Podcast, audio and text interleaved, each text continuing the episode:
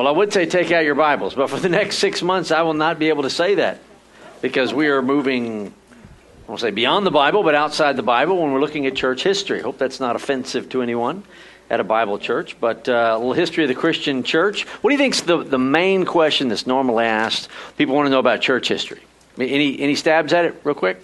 When did Catholicism start? Say again? When did Catholicism Yes. start? When did Roman Catholicism get started? Get started. That's the number one question, bottom line question. The next one is when did we get the Bible?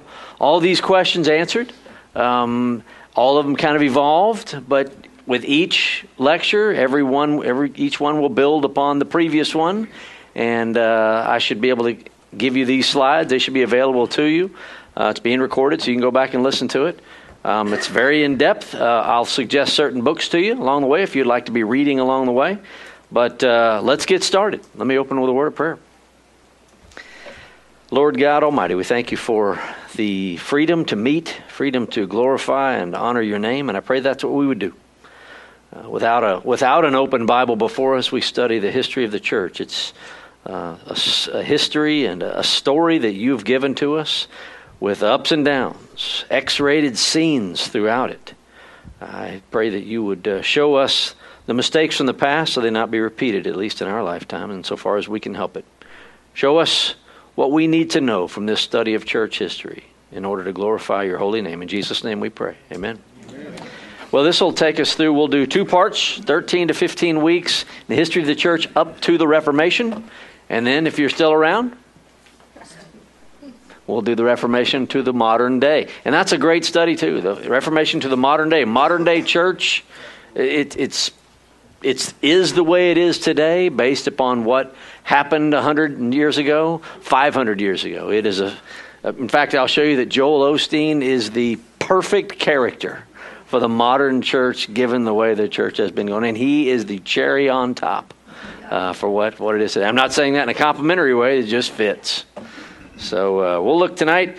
Uh, we're going to do a quick overview of, uh, of what we saw in Acts because the book of Acts is the first part of the history of the church. And so let's take a look.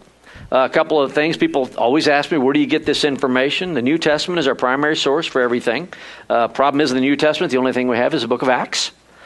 Um, there are a few other non biblical or non canonical books that we look at for uh, the stories that we have, the evidences, or the, the accounts that we have, such as the histories of Josephus, uh, voluminous writing that Josephus wrote. He was a Jewish uh, historian, first century Jewish historian, not a Christian.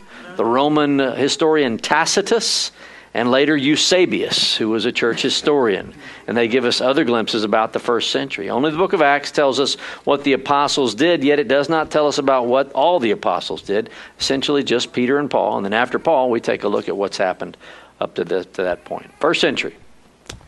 First period, in the early period, you'll see a little timeline there. It's uh, from AD 30 up to uh, AD 100. You've got Peter's ministry, Paul's ministry, John's ministry.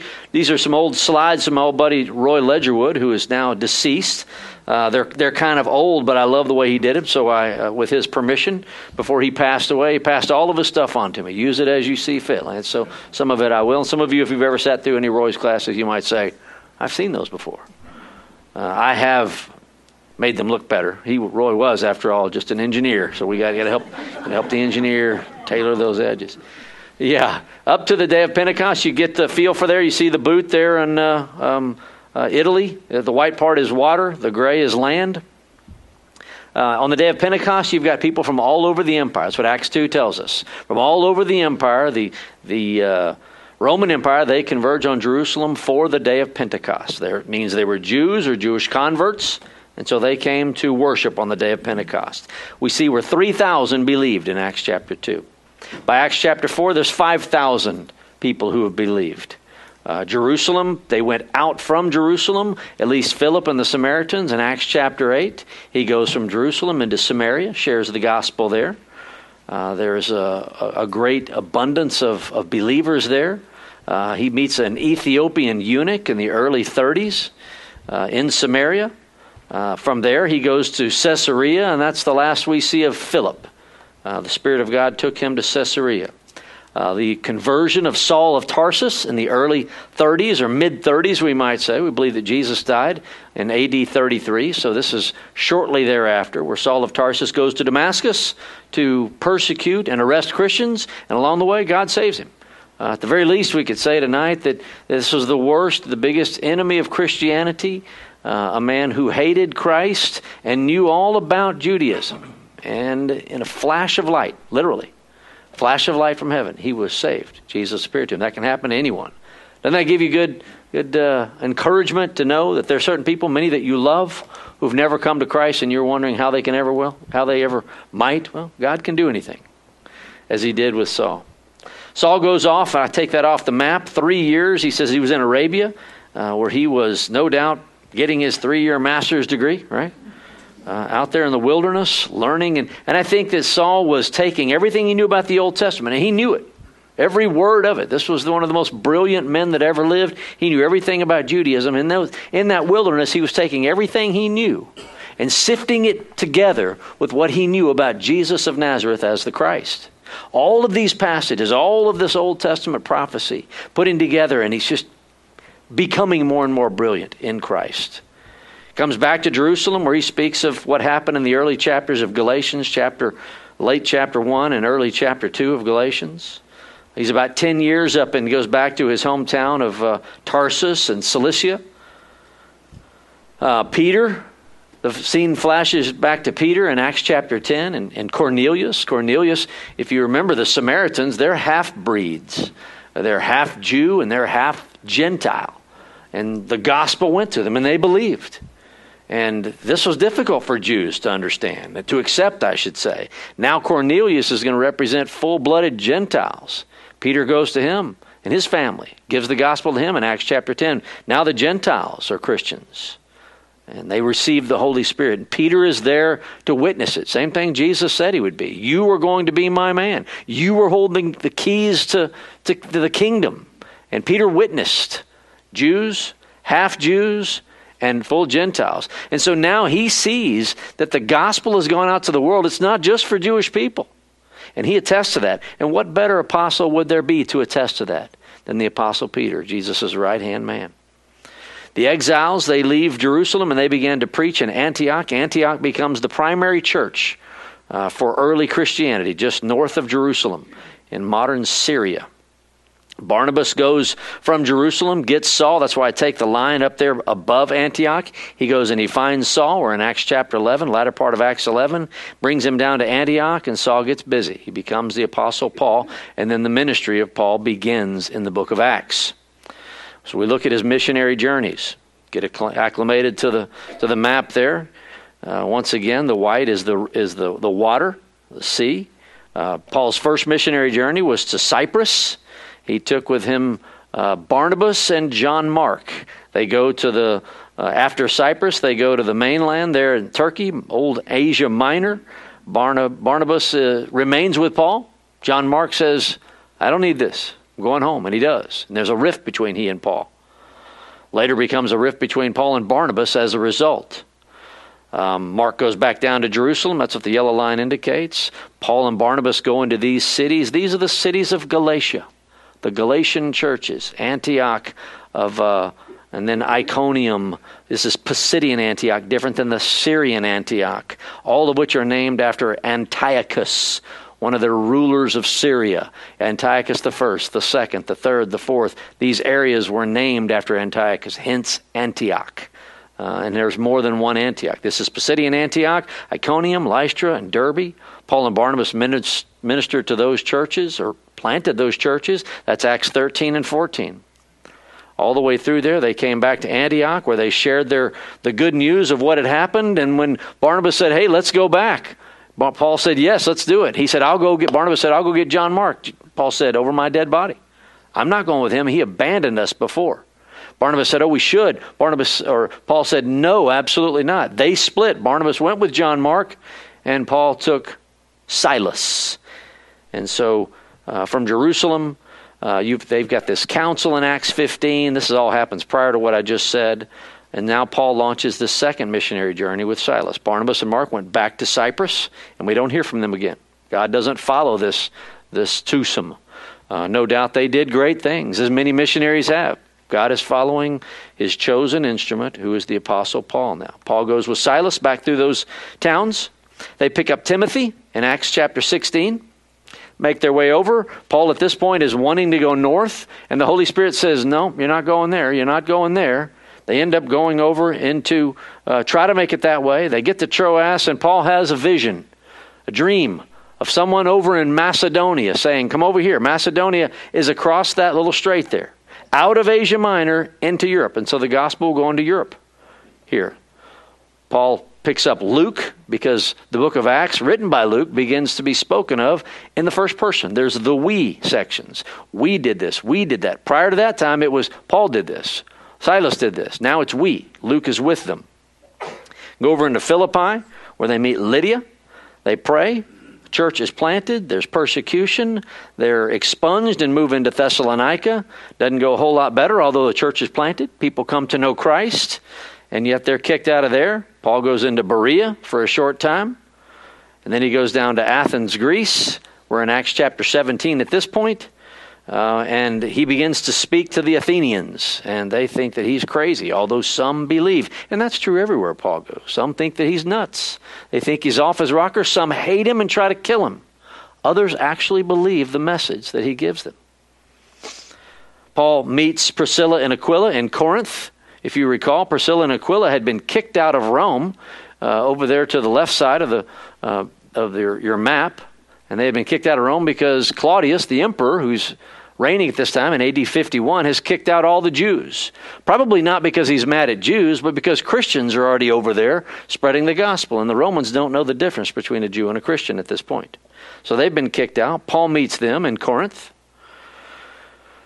Um, Paul or Silas and Timothy come back, actually join Paul in Corinth. And at this point, Paul is able to preach freely, he says. It's Acts chapter 18. He writes First Thessalonians Note this. While he's in Corinth, he gets a message. Remember, he had left Thessalonica and he makes his way down to Corinth and he gets a message that the Thessalonians are a little worried about things.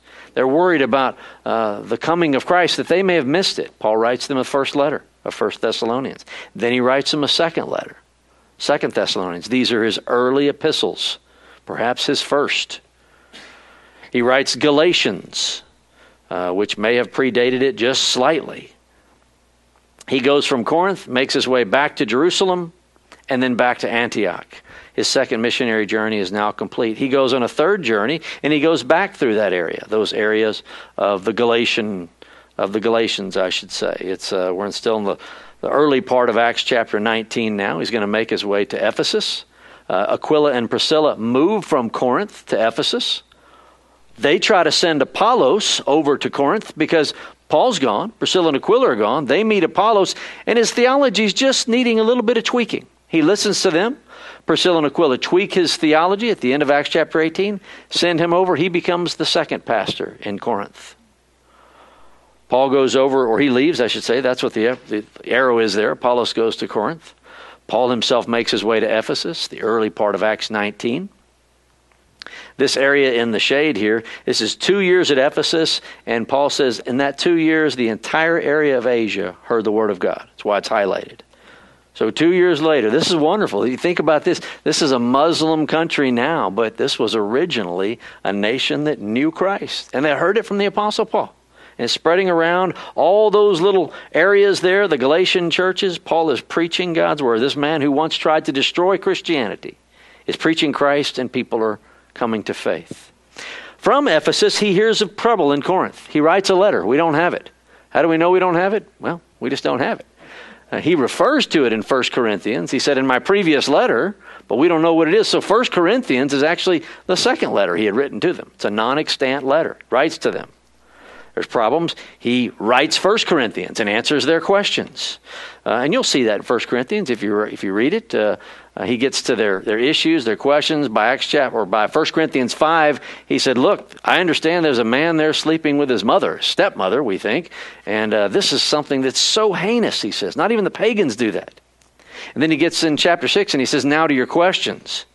And he starts talking about them and, lawsuits, and in chapter 7, marriage and divorce and remarriage, and in chapter 8, and 9 is about eating food sacrificed to idols. It's a, they had sent him a letter, he's answering their questions. That's what 1 Corinthians is. He wrote it from Ephesus. Uh, he comes back, he actually goes to Corinth, and he is apparently made fun of. Uh, they, they rebuke Paul and uh, make fun of him, and he puts his tail between his legs, goes back to Ephesus, and uh, writes another letter that's non extant, uh, meaning non in existence. By the time he writes uh, Second Corinthians, it's actually his fourth letter to him. God only preserved the second and the fourth. We call them the first and the second. Um, he goes back up into Philippi. Uh, he crosses, he moves from Ephesus to Troas, and at Troas, he's waiting for his buddy Titus because he sent Titus. Titus, you go into, the, into Corinth for me. I was humiliated last time I was there. He said I had to write him a harsh letter and uh, come back and I'll meet you in Troas and you can tell me what they did. Well, he waits in Troas and he says all this in Second Corinthians, but Titus doesn't show up. So he goes across into Philippi, runs into Titus, and Titus says, Paul, brother, I've been to Corinth and they repented at your letter, at the third Corinthians letter that we don't have. And Paul says, Praise God, and he sends Titus back and he says, I'm going to write another letter, and that becomes Second Corinthians. Are you good and confused? I know it's confusing. He's here, he's there, it's all there. It's all there. It's going to be there on the recording. So if you want to go back and, and memorize all that. So Paul's at Philippi. Uh, he sends Titus, as I said, to Corinth. Titus comes back, gives him good news. Paul writes the letter.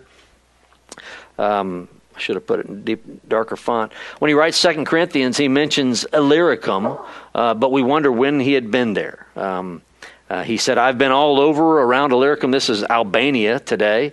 Uh, he, when, when was Paul there? There's just some things that Acts doesn't tell us Paul had been moving around. In fact, he had maybe during the 10 silent years, we don't know where he was. He might have been over in Illyricum, but neither here nor there. Paul had given the gospel everywhere he went. He wrote that Second Corinthians letter. Uh, he goes to Corinth. He uh, gives them that letter, actually sent the letter ahead. He goes to Corinth, and everything is good. From Corinth, he's going to write to the Romans. To the, not to the Roman people, but to the church in Rome. We know this because at the end of Second Corinthians, he talks about his, his uh, um, how he wants to go to Rome, what he's going to do. So he writes this letter and he tells the people in uh, the Christians in Rome, I've got first first I have to go to Jerusalem. Why did he have to go to Jerusalem? Remember? Had a big, huge bag of money. Got to give that. He's going to go over there. He knows he's going to be persecuted, but that's his plan. I'm coming to see you, but he's got to go all the way in the other direction to Jerusalem and then get back to Rome. He did make it, but under arrest after a few years, right? So he goes back to Jerusalem. His third missionary journey now complete. He was warned, don't go to Jerusalem, they're going to arrest you. Paul says, I don't care if they arrest me, I don't care if they kill me. I'm going. This is what God has called me to do. Don't get in my way. Um, he was in Caesarea Philippi, arrested, and left there for two years. And finally, in Acts chapter 27, Paul moves uh, by way of ship under arrest and moves over to this island of Malta. They're shipwrecked for a while. They finally find themselves on this island. They stay there for three months. Paul finally makes his way into Rome where he meets some Christians and goes, and that's how the book of Acts ends. Acts chapter 28. You've heard of Acts 29, the Acts 29 movement. If you ever heard of Acts 29, Acts, there's no 29th chapter. It's just a clever way of saying here's the, the rest of the story. The rest of history is kind of recorded what everything that happened since then until now. So his first imprisonment, while he's there, he writes a letter to the church in Colossae. Uh, over there in uh, uh, Asia Minor. He did not start that church. A man named Epaphras had. Apparently, Epaphras was one of those people who heard the gospel while Paul was preaching in Asia, and it started the church. Paul met Epaphras, and he writes a letter to the Colossians. So when you read the book of Colossians, the letter to the Colossians, know that it was written by a man in jail. He also speaks of uh, re- reading the letter he had written to the Ephesians. Also, read that uh, to the Laodiceans. Well, we don't have a letter to the Laodiceans, and yet Paul references a letter he had written to the Laodiceans. Um, Onesimus was a slave. You ever read that one page book in the Bible? You can tell somebody, I read an entire book of the Bible today. It's just one page long, the book of Philemon. Book of Philemon, Philemon is the slave owner of Onesimus. Well, Onesimus escaped his owner, Philemon. And Paul and meets Paul. They're strangers. Paul happens to come across him and says, Oh, Onesimus, you were the slave of Philemon? He's a buddy of mine. He leads Onesimus to Christ and then says, You need to go back to your owner. You're, you're robbing from him. He owns you. So he sends him a letter. You go back and give this letter to Philemon. I'll make sure Philemon doesn't do anything but honor you because now you're a brother in Christ. So we know Onesimus. Epaphras takes the uh, comes back, as I said earlier, from Colossae. Paul also writes to the Ephesians in jail. So we know he wrote four letters when he was in jail. Uh, also wrote one to the Philippians. So Philippians, Ephesians, Philippians, Colossians, and Philemon. In each one, he never says, or in none of them does he say, guys, please pray for me. Get me out of this place. Please help me. No, he's got the glory of the Lord all over him. He is so impressed with the way God is using him in jail. He even says in the book of Philippians that the whole Roman Praetorium Guard is hearing the gospel. People are coming to know Christ.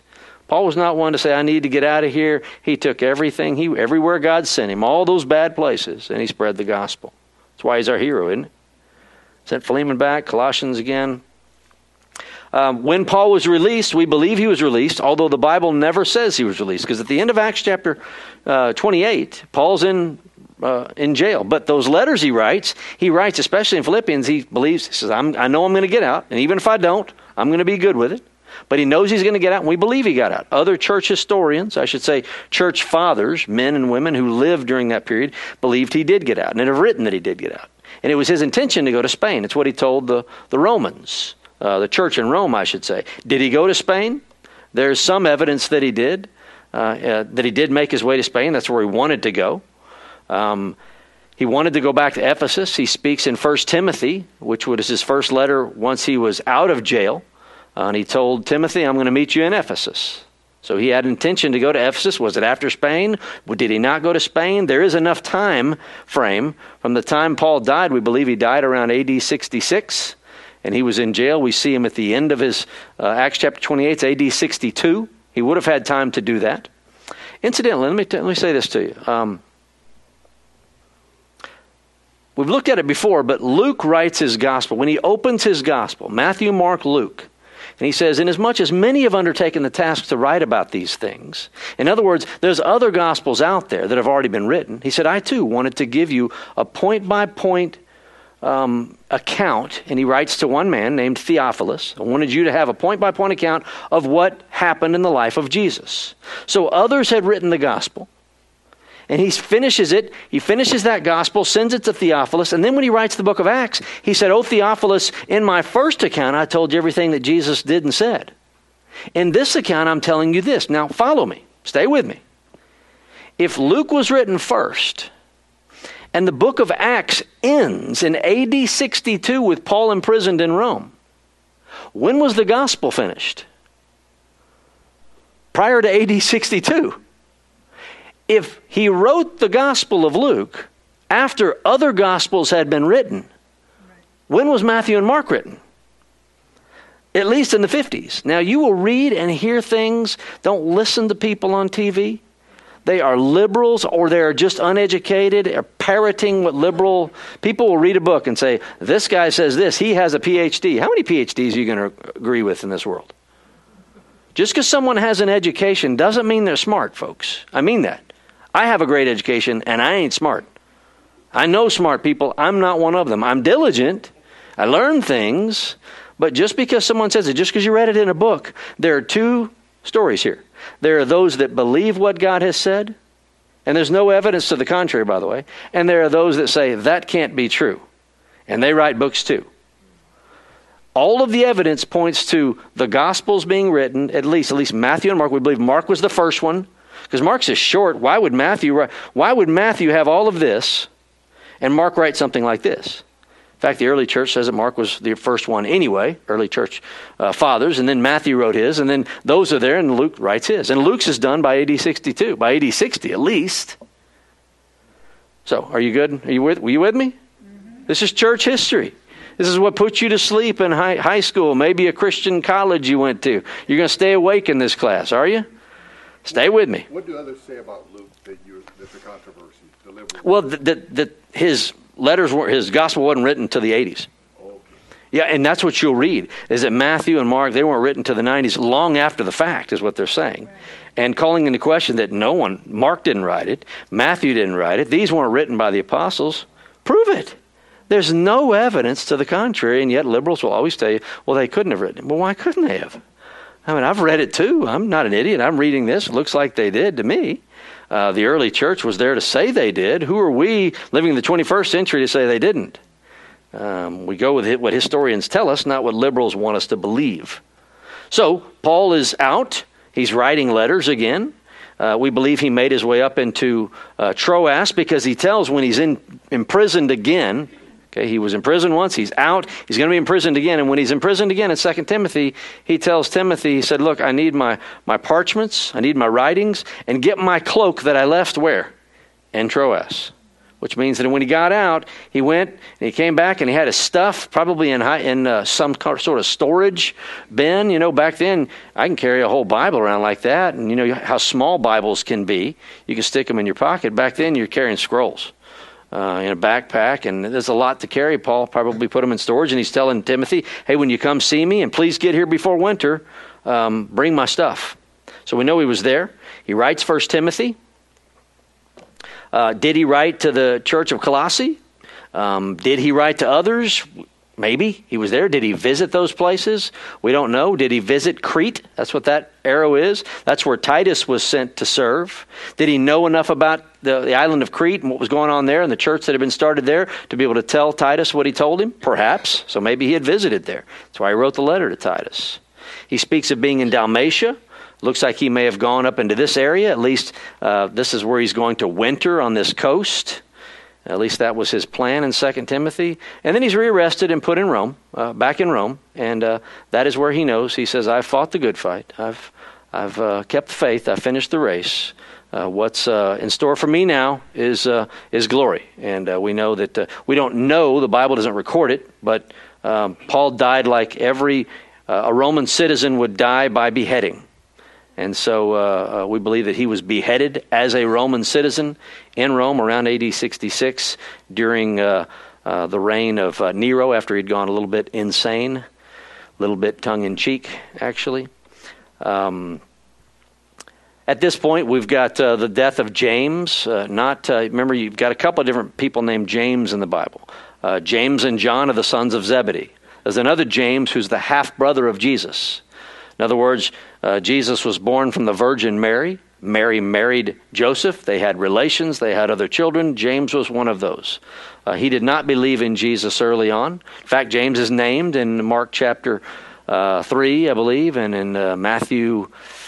Uh, good, it's Matthew 9, where his brothers are named. And he's got sisters too. They're never named, but since it's in plural, there's at least two of them. Um, but James became the, the ruler, or the leader, I should say, of the Jerusalem church. After Paul escaped, the Jews at Jerusalem, they took out their vengeance on James, the half brother of Jesus, and killed him. This is the man who earlier wrote the book of James. Eusebius, the fourth century historian, recounts the event. He says this But after Paul, in consequence of his appeal to Caesar, had been sent to Rome by Festus, of course, you know that's Acts chapter 25. The Jews, being frustrated in their hope of entrapping him by the snares which they had laid for him, turned against James, the brother of the Lord. Remember, these are hungry people. Remember, they, they took a vow. We're not going to eat until we get Paul. They couldn't get Paul, so if we kill James, maybe we can justify getting a meal. Uh, James was in the habit of entering into the temple and was frequently found upon his knees begging forgiveness for the people, so that his knees became hard like those of a camel. In consequence of this, of his constantly bending them in his worship of God, because of his exceeding great justice, he was called James the Just. Uh, leading him into their midst, Eusebius says, uh, they demanded of him that he should renounce faith in Christ in the presence of all the people. Stand therefore upon the pinnacle of the temple. That's the highest point. That from that high position you may be clearly seen, and that your words may be readily heard by all the people. But with a clear voice and with greater boldness than they had anticipated. James spoke out before the whole multitude and confessed that our Savior and Lord Jesus is the Son of God, saying, Why do you ask me concerning Jesus, the Son of Man? He himself sits in heaven at the right hand of the great power and is about to come upon the clouds of heaven. So they went up and threw down the just man and said to each other, Let us stone James the just. And they began to stone him, for he was not killed by the fall. Imagine that. Uh, he fell from the pinnacle of the temple and was probably writhing, and so they just finished him off by throwing stones at him. But he turned and knelt down and said, I entreat you, Lord God our Father, forgive them, for they do not know what they do. And one of them, who was a fuller, took the club with which he beat out clothes and struck the just man on the head. This is Eusebius Christian History, chapter 2, in verse, not verse 23, section 23. Roman Jerusalem, the tragedies in these two cities led to changes in perceptions of Christianity. People are dying like this. The world is going to look at it in such a way, maybe not so favorably. Well, if I become a Christian, look at what's happening to these people. Um, in AD 64, a fire destroyed 10 districts in Rome. This is a historical event written by Tacitus, the Roman historian. Um, something that Nero started it because he wanted to rebuild, but when people began to blame him, he decided to blame the Christians, brutalizing them, burning them, and torturing them. Peter and Paul were likely martyred during this time in Rome. It's believed that Peter was in Rome. There is no proof that Peter was in Rome, by the way. Uh, if you read the book of uh, Romans, the last chapter of Romans, chapter 16, Paul gives all kinds of shout outs to people. Peter is not listed among them. Odd to greet these people and not Peter. Why is that a big deal? Well, one of the things you'll see if you read church history is that it was important for cities, the people of the city, to have a very important apostle visit them. And if, even if the apostle hadn't visited them, they would say that the apostle had visited them. Now, Rome is the top dog. Rome is the biggest uh, city, it's the, the capital city of the empire. What's the top apostle you want to have been there? Peter. Hence, he becomes in Roman Catholic lore as the first papa, the first pope of the most prominent church in the area. Uh, in fact, when he writes, when Peter writes at the end of 1 Peter chapter 5, where does he say he is? He says I'm in Babylon. Now, is it code for for uh, Rome, or is there's another there's another city of Babylon? Really, wasn't a whole lot happening, and another location, and then there's Babylon, Babylon, uh, in modern Iraq. Uh, we don't know, but church tradition points to him being in Rome. We know Paul was there, uh, and they were likely martyred during this time. Now, mind you, I want you to know that church history from AD 70 to 110 is sparse. There's not a lot of info in that 40 years. So, what I'm telling you is what we have up to that point. After about 110, we see a lot of things happening. Um, people are scattering. In AD 70, this was a horrific event. Uh, that the, the city, I'm going to show you uh, with some of the quotes from Josephus as to how horrific it was. In AD 70 the, 70, the Roman army destroyed the Jerusalem temple. Now, this is poetic in a sense. Jesus had uh, told the apostles in Matthew chapter 24, Mark 13, Luke 21 that the uh, uh, the disciples were looking at the, the great temple in Jerusalem, saying, Isn't this beautiful, Lord? Isn't this a wonderful temple? And Jesus said, I tell you the truth, not one stone will be left on top of another. And if you've been there, those stones are still there. Now they're all stacked on top of each other. Uh, it must not have meant it literally, essentially saying they're all going to be scattered. It's going to be torn down, and it was. And this is something that frightened people. It not only frightened people, people were dead because of it. Not because rocks fell on them, but because the Romans tortured them. Um, Nero began uh, his persecution uh, around this time, uh, around AD 60, 66 ish. Uh, he died in 68. This is just a picture, an overview of Rome. Uh, of the city of Rome. His circus, you've ever heard of Nero's circus, this little area right outside of the city, was the place where they had all their, their fun. And uh, this is before the Colosseum was built, by the way. That was built by later on, uh, didn't happen until Vespasian uh, later on, but right near Nero's circus, all kinds of entertainment. He sets this fire. When Rome burned, Nero blamed the Christians and instigated the first official persecution of Christianity. He was the first. And it was a localized one, it wasn't empire wide, it was essentially right there in Rome. To suppress the rumor, this is the Roman historian Tacitus, I believe, who I'm quoting, who lived in the day. To suppress the rumor, Nero fabricated scapegoats and punished with every refinement the notoriously depraved Christians as they were popularly called. Their originator, Christ, which he actually writes it as Chrestus, had been executed in Tiberius's reign. But in spite of this temporary setback, the deadly superstition had broken out afresh, not only in, Ju- not only in Judea, where the mischief had started, but even in Rome. All degraded and shameful practices collect and flourish in the capital, he says. First, Nero had self acknowledged Christians arrested. Then, on their information, large numbers of others were condemned, not so much for incendiarism as for their antisocial tendencies. Christians were loathed for being antisocial. Man, I'd have been the first one killed. And it was because they weren't participating in all the, the revelry that the, the others were. So they were called antisocial. Did you say Nero started the fire? It's, it's not known who started it. It's believed it was started in an oil factory, um, but because Nero wanted it, there's also evidence that Nero wasn't in town when it happened and rushed to the scene, so it's not really known. But it was blamed later on Christians by him. To suppress the rumor, Nero fabricated scapegoats. Didn't I just say that? Yes, I did. That, that was already sounding familiar. Tacitus goes on. He says, Their deaths were made farcical. I had to look that word up. Absurd. It was absurd how, how horrible their deaths were. How, how many of you knew what the word meant? How many of you knew what farcical means? Yeah, that's what I said. I said farcical. it's a farce. There it is. Thank you. See, this is how humiliating it is to be a teacher.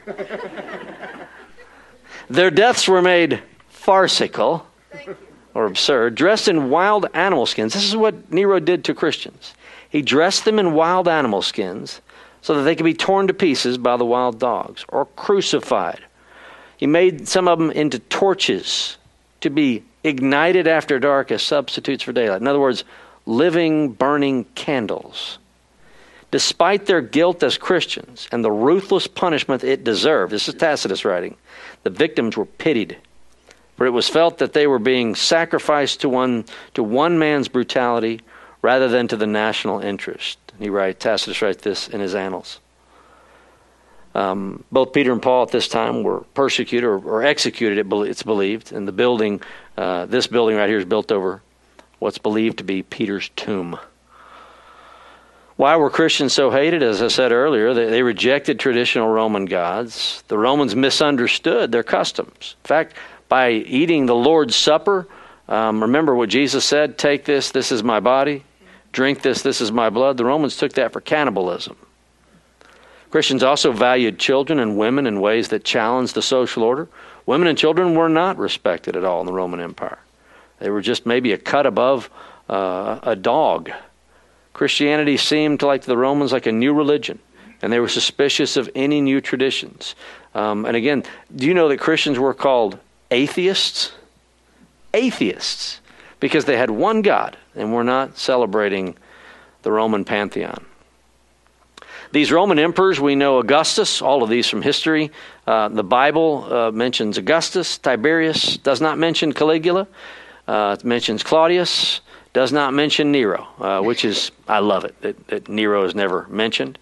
Um, he ruled until uh, AD 68. In the year 68 69, it's called the year of four emperors Galba, Otho, Vitellius, and Vespasian.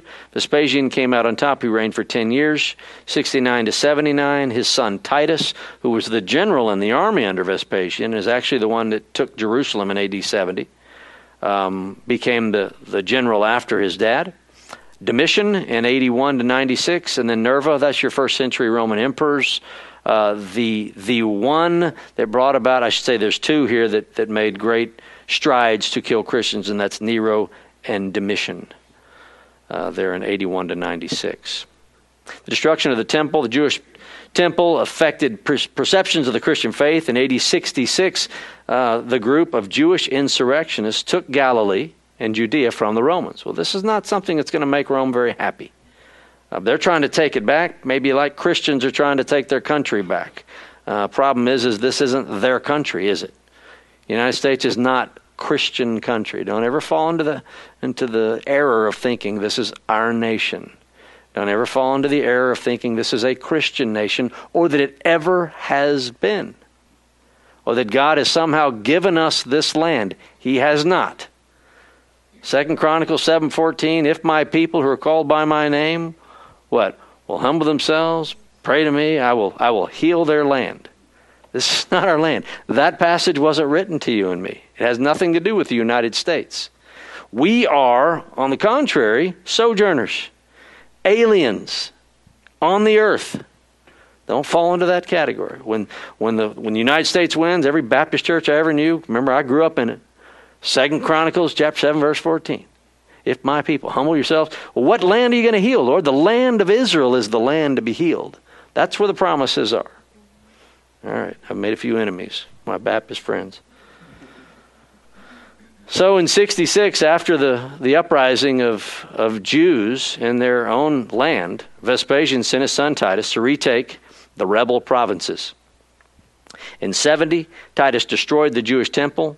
Um, by the way, it wasn't 66 that Vespasian sent them there. Vespasian didn't even take the throne until 69.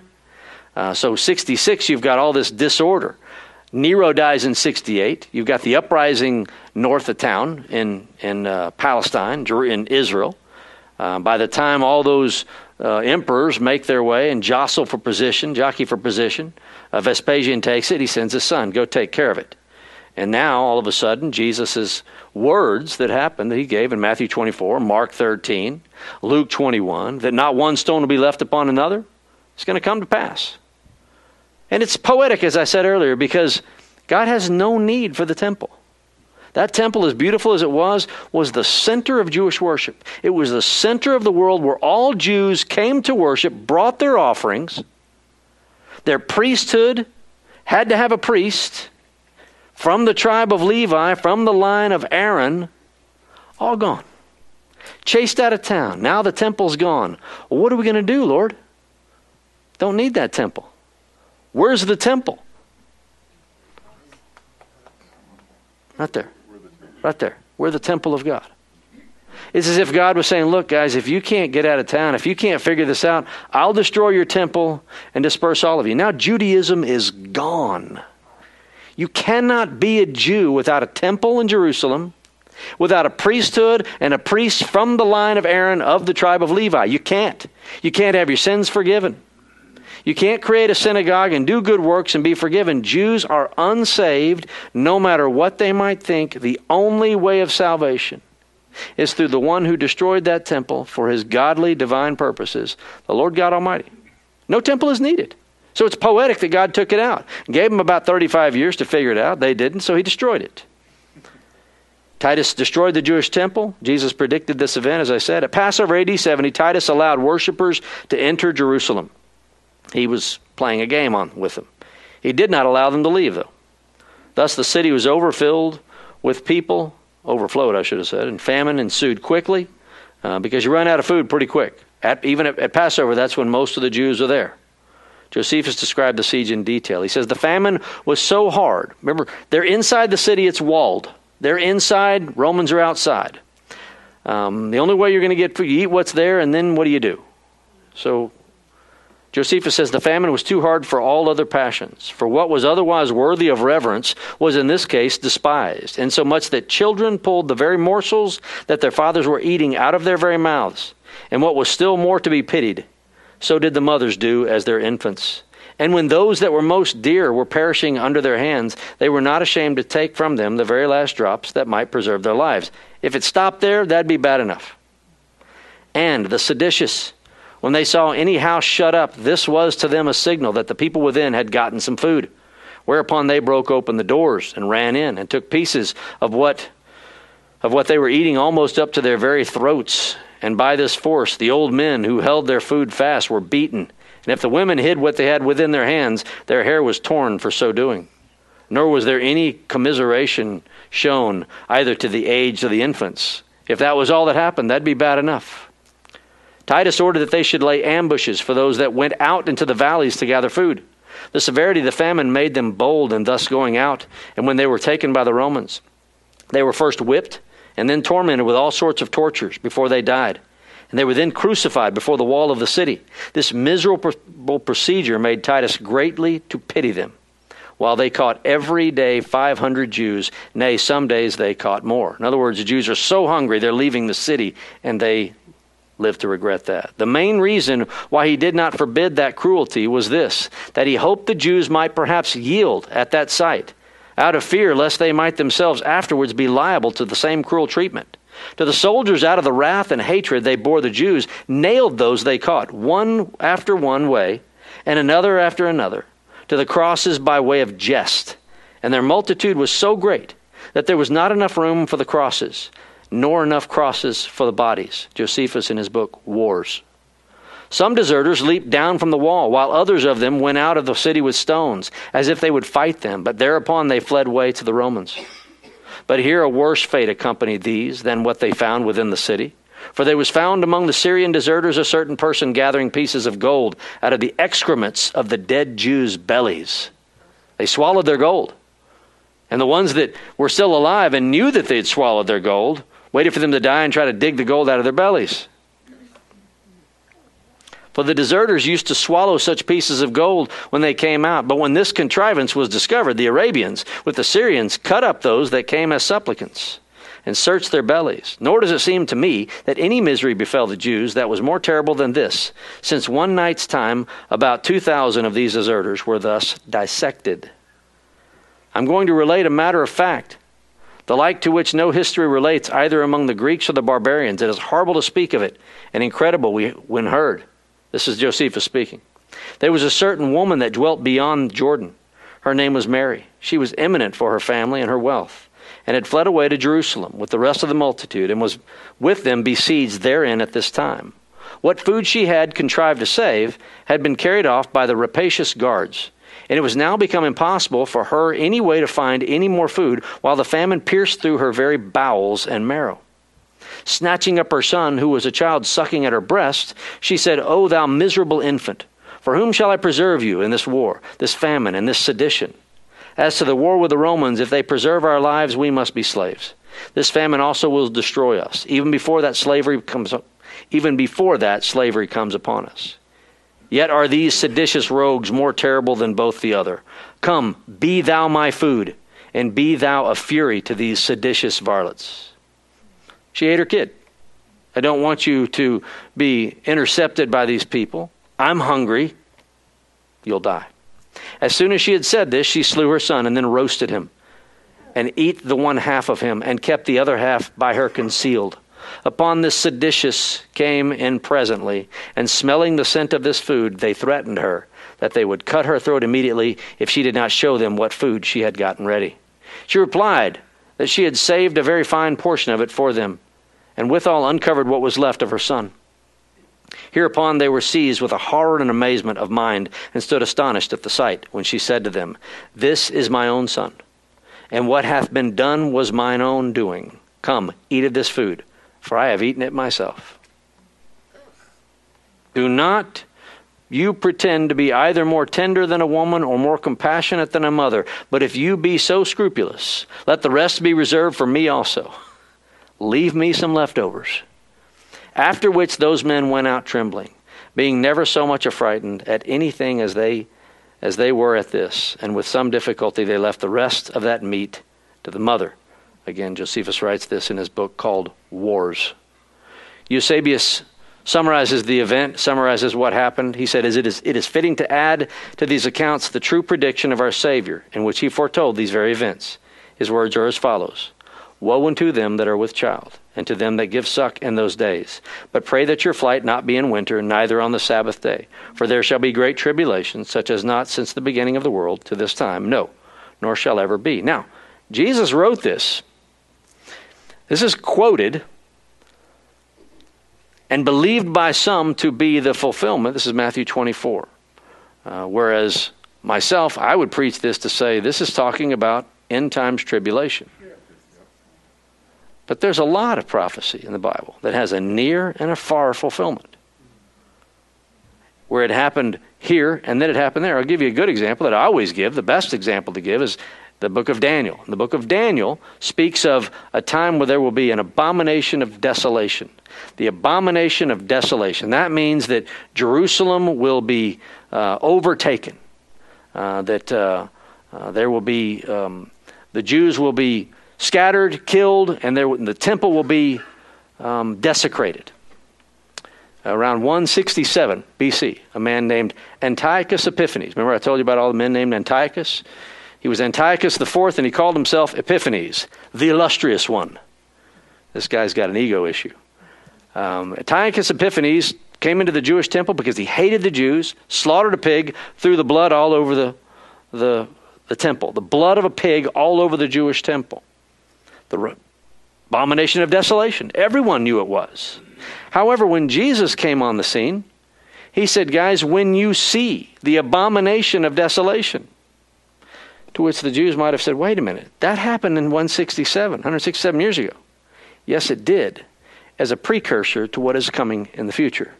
It's a now, not yet sort of a thing. And so this is kind of the same way. What they interpreted Jesus had said as being fulfilled then was fulfilled in a sense. And you'll find some people today that say, look, the book of Revelation about the end times, Matthew 24, Mark 13, Luke 21, that was all fulfilled in AD 70. Was it? Jesus speaks of the whole world. This is a localized event in Jerusalem. Yeah, what happened in Jerusalem in AD 70 was horrible, and it was a precursor to what happened there. And that's why I read it to you from Josephus' own words. What happened there will be worldwide, folks. What we read about in the book of Revelation, this is what people will do. What do people do when they get hungry? They're crazy. We'll do anything. How many of you remember the story back was the 1970s that uh, airliner went down in the Andes Mountain? Yeah, and they, I mean, they ate the dead. They didn't kill them, but they, yeah, soccer team, and they ate the dead. I took took my wife to see the movie the night I asked her to marry me. she said, "What is the deal?" I said, "I wanted to see it. I read the book. I wanted to see it." So anyway. Back up for Eusebius. Was he, was he Christian? Or yeah, Eusebius was a Christian historian okay. under Constantine. So, he, so he's in the fourth century. No, Josephus was not a Christian. Uh, it doesn't look like he had sympathies one way or the other. Uh, he was actually a, a, Jew working for the Romans. Uh, Eusebius, again, this is fourth century, around 315. Uh, he says this Our Lord and Savior Jesus Christ, who by divine power saw them beforehand, as if they were already present, and wept and mourned, when addressing Jerusalem herself, he said, If you had known, even you, in this day, the things which belong to you, belong unto your peace. But now they are hid from your eyes. For the day shall come upon you that your enemies shall cast a rampart about you and compass you around and keep you on keep you in on every side and shall lay you and your children even to the ground. That's what Jesus said would happen. And why did it happen? Because people rejected Christ. Stay in Jerusalem. Stay in the walls of Jerusalem. Protect our temple. No, God said, leave. I am the temple. You are the temple. I possess you insofar as you believe in me. But the Jews chose to stay. So Titus breaks down the wall. May 25th, he breached the third wall. May 30th, he breached the second wall. Entered the second quarter. July 22nd, he took the fortress of Antonia. August 29th, he burned the temple. September 27th, he breached the walls of the lower city and burned it. September 28th, he burned the upper city. In the aftermath, the historian reckoning the whole number of the slain says that 1,100,000 persons, that's 1.1 million, by the way, uh, perished by famine and sword, but the tallest of the youths and those that were distinguished for beauty were preserved for the triumph. Of the rest of the multitude, those that were over 17 years of age were sent as prisoners to labor in the works of Egypt, while still more were scattered through the provinces to meet their death in the theaters by the sword and by beasts. Those under 17 years of age were carried away to be sold as slaves, and these alone the number reached 90,000. The final group of Jewish rebels thousand of them, we're told, uh, chose mass suicide instead of murder, instead of surrender, I should say. And they made their way over out past Jericho to the Mount of Masada. And if you've been to Jerusalem, if you've been to Israel with us, you've been, we've been on top of that mountain. I climbed it. Most people take the gondola. I climbed it. Climbed it twice. Todd went with me. I know it. Some of you are smart. And the reason I climbed it the first time I went was because they didn't have gondolas in the first century. All these people are, and they didn't have paths. Todd and I went up and we're grabbing poles and we're resting on steps that they've made. Um, they didn't have that then. How'd they get water up there? This is Herod the Great's fortress, one of his fortresses. But a thousand of them went up there, and they, they stayed there for three years. By AD 73, the Romans surrounded it. And when they broke in, what did they find? Everyone was dead. And the story goes is that they drew lots uh, for a, a, murderer, someone to go around and kill. They went down to the last 10. They drew lots to who would kill the next 10. And then finally, the last person would commit suicide. Apparently, there were two to three that did not and were there to tell the story. We don't know how accurate it is, but when the Romans got there, they were all dead. They would rather die than give themselves to uh, slavery of the Romans. And so it was. After the destruction of the Jewish temple and the Jewish Christian faiths became more distinct as Judaism became less diverse.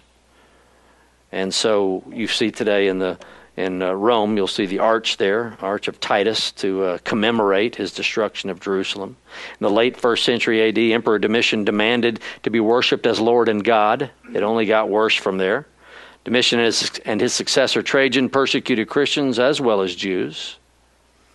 In AD 12, a governor of Bithynia named Pliny, he was called Pliny the Younger, his uncle was Pliny the Elder, but the younger was a, a, governor in Bithynia. He described how he dealt with Christians in a letter that he wrote to Emperor Trajan. This is in existence today. It's one of the things we know outside the Bible is what Christianity was doing. Pliny described Christian beliefs as outlandishly superstitious, but he praised them for how kind of people they were. Um, the books of the Bible written at various times, books of the New Testament, I should say. Um, Romans, Second Corinthians, First and Second Corinthians, Galatians, First and Second Thessalonians, all written before AD 60. Um, Paul wrote Ephesians, Philippians, Colossians, Philemon from prison, and later wrote Timothy, Titus, and then Second Timothy from his second imprisonment. Fall of Jerusalem's AD 70. That's a pivotal time. The Bible never says anything about AD 70, so we believe everything in the New Testament was finished before AD 70. If not, why would it not be mentioned except the book of Revelation? Um, Gospel of John was the latest to be written. John was the youngest. Remember, he was the fastest too. He was. He liked to put that in there. He outran Peter to the tomb of Jesus. Wrote his three epistles, first, second, third John, the book of Revelation, uh, somewhere in the 90s deaths of Paul and Peter around uh, the late latter part of uh, the 60s, probably 66, 67. From here, you've got the apologists, the defenders of the faith. Remember, I said there's not a lot between 70 and 110, so I'm just bringing us up into what little we do have. But the apologists, because Christians refused to worship the Roman gods and emperors, they were accused of atheism, as I told you earlier, believing in only one God as opposed to Rome's pantheon of gods and goddesses. Christian apologists defended their faith against false charges. The same thing Christian apologists today do. We defend the faith. Justin, uh, some people think his last name was Martyr, but he was known as a martyr because he was one of the first to die for the faith while defending it. He was a philosopher who became a Christian and an apologist. He believed that pagan philosophers had discovered dim shadows of divine truth, and he wanted to enlighten. Around AD 165, Justin Martyr was beheaded for his faith. Christianity grew because God's Spirit was working. At the same time, God uses human factors as He enacts His sovereign will in the world. So, how God was working. Number one, we see that Christianity provided moral guidance to an immoral world. Then, and God help us if it's not true today, many Gentile God-fearers became believers in Jesus as their Lord and Messiah. Number two, Christianity valued women and children, others did not. Number three, Christianity offered relationship with a God who had intersected human history and who, through the crucifixion of Jesus Christ, understood humanity's suffering. How God was working? I think that's how God continues to work. I hope He is. Polycarp of Smyrna, before he was executed for his faith, he was a, a friend of John, a disciple of John, the, the Apostle John. When they threatened him, renounce your faith. He says, 86 years I've served Christ, and he's done me no wrong. How can I blaspheme my king, the one who has saved me? So they fed him to the lions. Sanctus of Lyon, before his martyrdom, said, Nothing is painful so long as the glory of Christ is near. Regarding the martyrdom of Blandina, as a woman, they saw in the form of their sister him who was crucified for them. She was tossed around, apparently, played around with by the lion, a tiger that ate her, threw her up in the air. They watched her come down, break her bones, and then eat her. Oh, don't, don't groan. That moment she was in glory. And they knew it. They wanted it. Let me pray for us.